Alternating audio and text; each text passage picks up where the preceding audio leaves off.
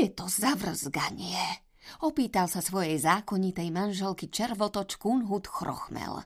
Pani Mechtilda, ako správna domáca, čo všetko ovláda, odvetila, že pán barón sa chystá ukájať svoje muzikánske chúťky v hre na podivuhodnom hudobnom nástroji s názvom violončelo. Mám nápad, ozval sa Chrumo. Aký už len nápad môže vzísť z tvojej dutej hlavy – Snažil sa ho zosmiešniť jeho o pár minút starší brat Megatron. No povedz, čo zase... S nevôľou sa na chruma zahľadel jeho vlastný otec. Poďme bývať do toho nového violončela. Pán barón bude hrať a my vtedy budeme chrúmať. A nič nebude počuť, veď to čudo hučí, ako keby v pivnici nové múčidlá testovali.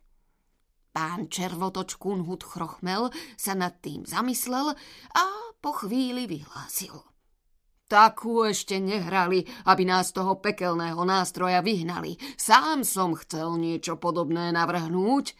Nedovolil, aby bol dobrý nápad celý pripísaný jeho autorovi. Megatron zagánil na svojho brata a mama Mechtilda už vedela, že sa budú opäť stiahovať do nového domova. Počkali si, kým všetci na zámku pospia a už sa aj milá rodinka chrochmelovcov presúvala do kvalitného dreva, presnejšie do spevnených priestorov ozvučnice novúčičkého hudobného nástroja z dielne Emanuela Adama Homolku z Velvarov. Teraz, keď má pán barón toto nové čudo, bude zrejme dosť často na ňom vrzúkať. A my mu zatiaľ v pohode kus fajnovučkého dreva poprevrtame.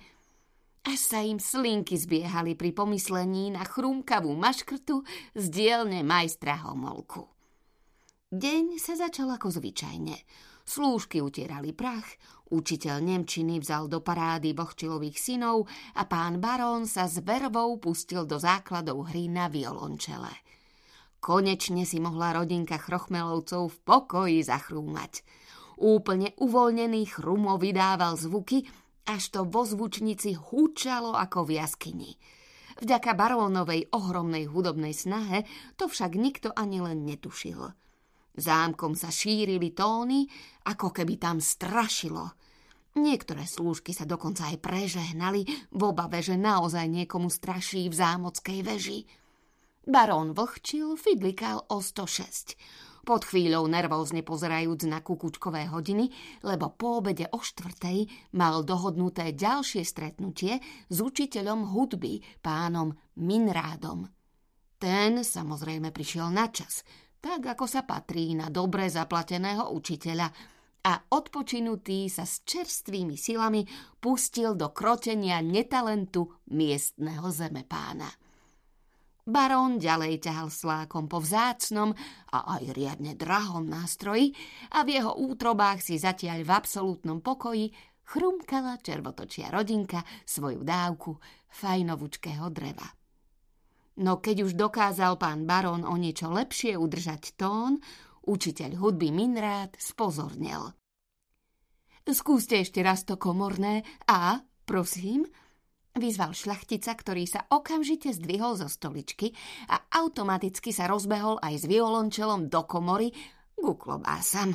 Nie, zhrozil sa učiteľ, tu pekne pri mne ho zahrajte. Zastavil popleteného baróna, ktorý za jeden jediný deň zabudol, že kvôli vylúdeniu žiadaného tónu netreba chodiť do špajzy. Vlhčil potiahol jemne slákom a struna zarezonovala dlhým a... Počkajte, niečo sa mi nezdá, niečo tam škrípe, alebo čo?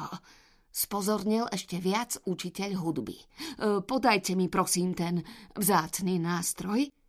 Barón mu odovzdal svoj nový zázrak a učiteľ sa ukážkovo presne podľa kníh usadil a tak zahral kantátu 140 od Johana Sebastiana Bacha, až sa jeho žiakovi tisli od dojatia slzy do očí. Stop!